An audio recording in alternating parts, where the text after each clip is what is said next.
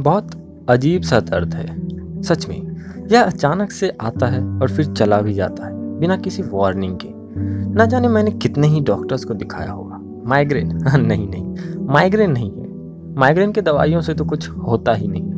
Tension headache please मुझे भला किस बात की टेंशन मैं अक्सर ठीक ही रहता हूँ कि वह अचानक से आ जाता है।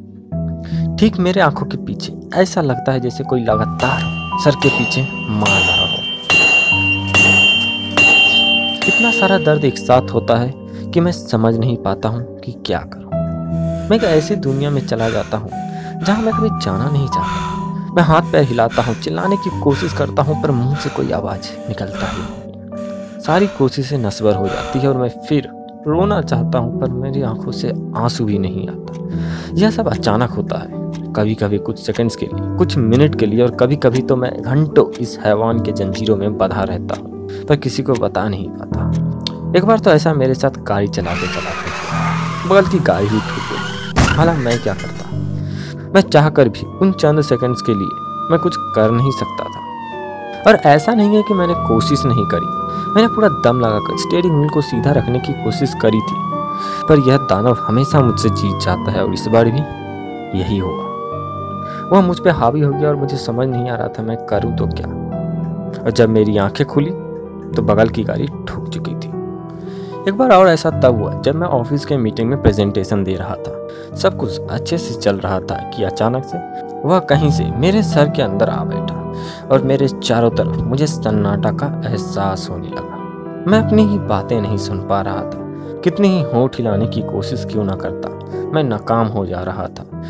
जैसे अचानक से इसका वजह मुझे मालूम होने लगा था। आँखों के पलके उंगलियाँ, हाथ, थोट सभी इतना भारी होने लगा था कि मैं इसका बोझ नहीं उठा पा रहा था। और मानो और मानो ऐसा लग रहा था कि मैं बरसों तक ऐसे ही खड़ा हूँ, शून्य की अवस्था में। और जैसे ही लगा कि अब मैं गिर जाऊँगा, कि कुछ बहुत तेज मेरे कानों के बगल से होते निकला और मुझे होश आने लगा धुंधला धुंधला दिखने लगा और फिर एक तेज टिंग की आवाज़ के साथ मुझे सुनाई भी देने लगा।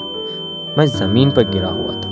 कुछ लोग मुझे उठाने की कोशिश भी कर रहे थे। उन्हें लगा, मैं कमज़ोरी के कारण बेहोश हुआ हूँ, लेकिन यह राज किसी को नहीं पता कि मैं किस दौर से गुजर रहा हूँ। मैं सो नहीं पाता हूँ, काम नहीं कर पाता हूँ, पढ़ नहीं पाता हूँ, गाड़ी नहीं चला पाता हूँ, मैं कुछ भी नहीं कर पाता हूँ। बस इंतज़ार कर सकता हूँ कि कब यह फिर से आएगा और अपना भूख मिटाकर चला जाएगा। मैंने तंत्र मंत्र बहुत कुछ करने की कोशिश की कि यह मुझे छोड़कर चला जाए, पर कोई फ़ायदा नहीं हुआ।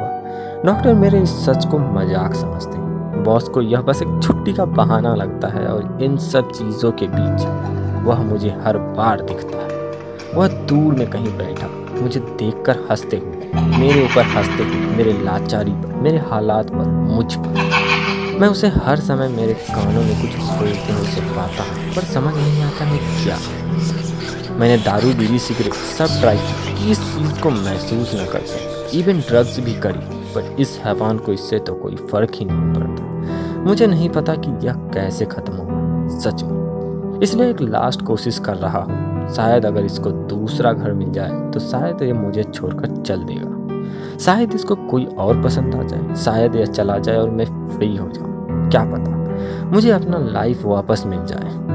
पता है, यह ठीक नहीं है, पर मैं क्या करूँ? यह सब दर्द आखिर मुझे ही क्यों हुआ? मैं अकेला ही क्यों सहूं? शायद अगर किसी और को कभी ऐसा कुछ महसूस हुआ तो तुम्हें पता चल जाएगा कि तुम्हारे साथ क्या हुआ है। शायद यह हैवान तुम्हारे पास चला जाए, इसलिए तुम यहाँ पर हो। आई एम सॉरी मैं और क्या करूँ? मेरे पास और कोई चारा ही नहीं है। यह दर्द अब मुझसे सहा नहीं जाता।